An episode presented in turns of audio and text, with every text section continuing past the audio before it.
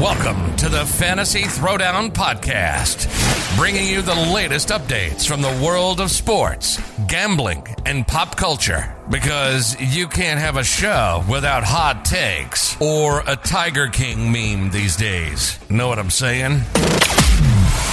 Now, with over 200 episodes and ready to get after it again, here's your host, Dwayne Calendar. Hello and welcome to the show, everyone. Getting right into it. It's Monday Night Football. We've got the Ravens hosting the Colts. Ravens are seven and a half point favorites. Uh, the line is at uh, 46 and a half. Here's the thing. And Ravens games are always hard to call because they are such a unique team because they run the ball so much with Lamar Jackson that again, you have to kind of think about what's the win condition for these teams. For the Ravens, it's going to be predicated on Lamar running the ball and then passing uh, to uh, uh, players because they've duped teams into buying into the run. It, so it makes it incredibly hard. Now, I would say yes, you could run a different captain than Lamar, but what I always say is that you have to have a game plan for the guy you're captaining, other than Lamar, to be able to get enough points to justify not playing Lamar in the captain. The only guy I can make a case for tonight is Mark Andrews, and that's because Mark Andrews got priced all the way down to 6600 on DraftKings. He's 12k. Uh, like FanDuel, obviously, uh, the, uh, the MVP spot doesn't matter. He's 12k. It doesn't make any sense just pay Lamar 17k on FanDuel, call it a day. But on DraftKings, because he's 6600, you know, it is what it is. So, uh, you know, you obviously it's one and a half points, and uh, Lamar is uh, is uh, 12-6. So, like when you take Lamar into captain, you're paying 17k in that spot, and you and you just limit your options from there on out, putting rosters together Whereas if you play Andrews, you're saving some salary. Now, the question becomes does it matter if you save salary uh, by playing Mark Andrews? And again, this is where I kind of come back to what's the win condition as to how you're playing the rosters tonight.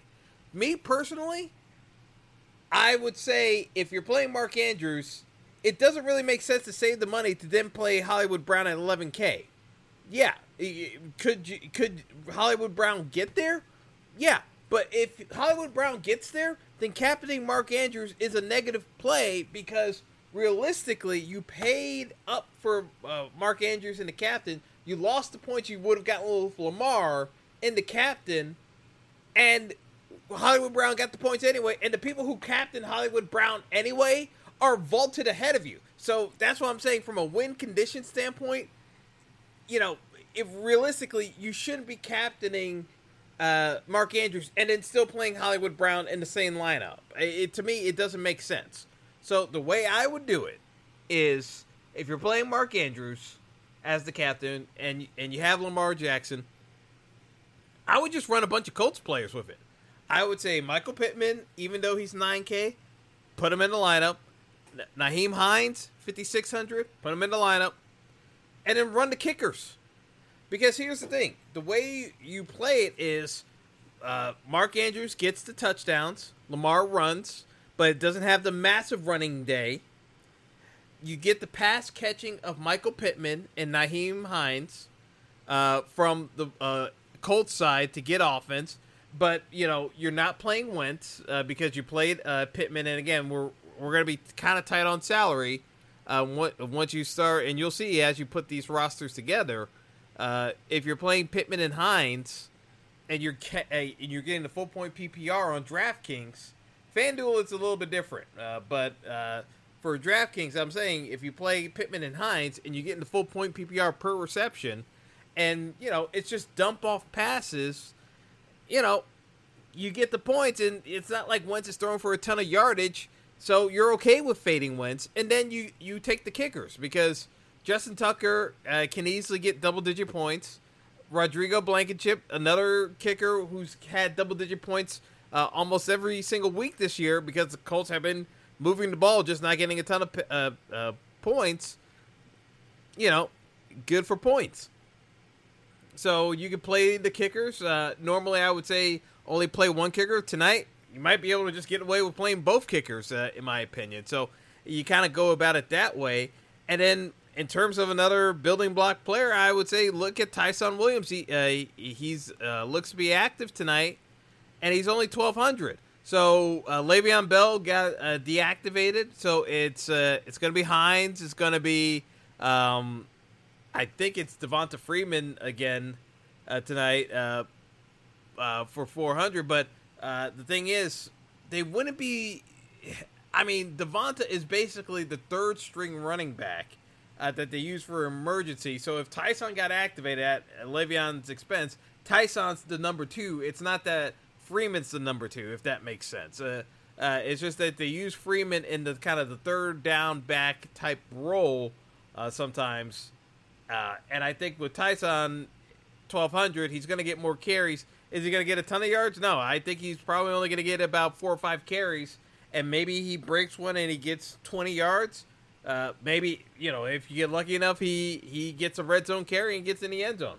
Possibility, but that that's the way I would kind of look at it. If you're looking at it for, you know, deep shot plays, like who might get there. I mean, you could look at a Devin Duvernay at 4,800. Uh, he gets used quite a bit in gadget type plays for the Ravens, where they kind of line him up in different spots around the field, try to use them for jet sweeps and, and kind of kind of other gadget plays like that. That's certainly a possibility. James Proche had a nice day uh, last week against the Lions, but it's the Lions, so he had five catches for 74 yards, and he's only a thousand uh, for the Ravens.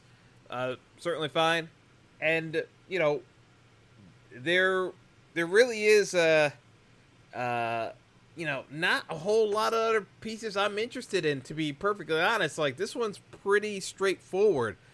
Latavius Murray not playing him. Uh, I don't care if he's technically supposed to be the lead back for Baltimore.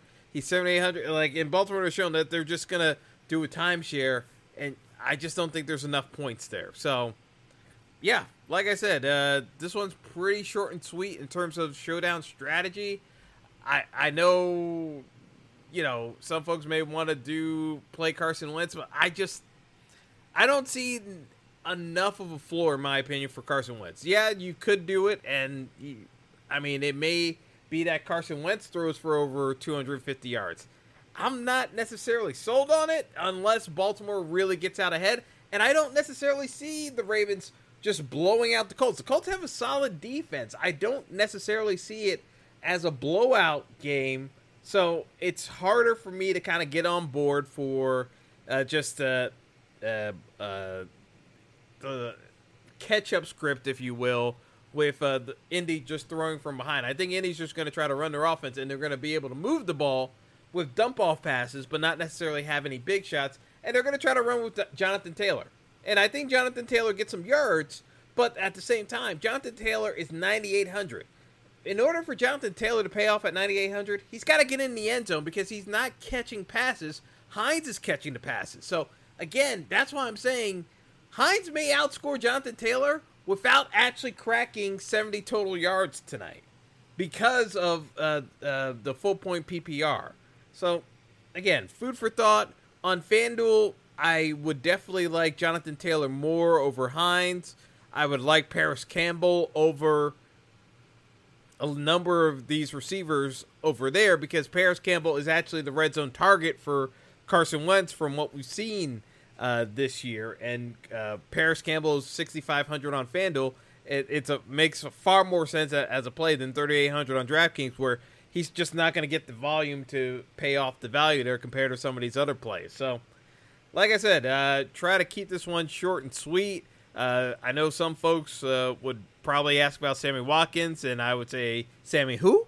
Uh, because once Sammy Watkins gets past the first couple of weeks of the year, Sammy Watkins goes into witness protection because it, there's always some kind of issue where he's banged up. I know he has one of these breakout games, but it has not happened at all this year. And maybe tonight's a breakout game and if it does happen, I'll probably get burned by it. But I just don't see myself playing Sammy Watkins tonight. I, I just don't see the need for it. I think there are way safer plays to go with. If you want to do it as a GPP play, by all means.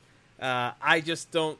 I just see that as more of a trap play, and I'm not running enough lineups to justify Sammy Watkins. If I was doing 150 lineups, yeah, I can make the case for Sammy Watkins, but uh, not with the amount of lineups I'm running tonight. So that's all uh, I got for you folks, but hopefully that helps.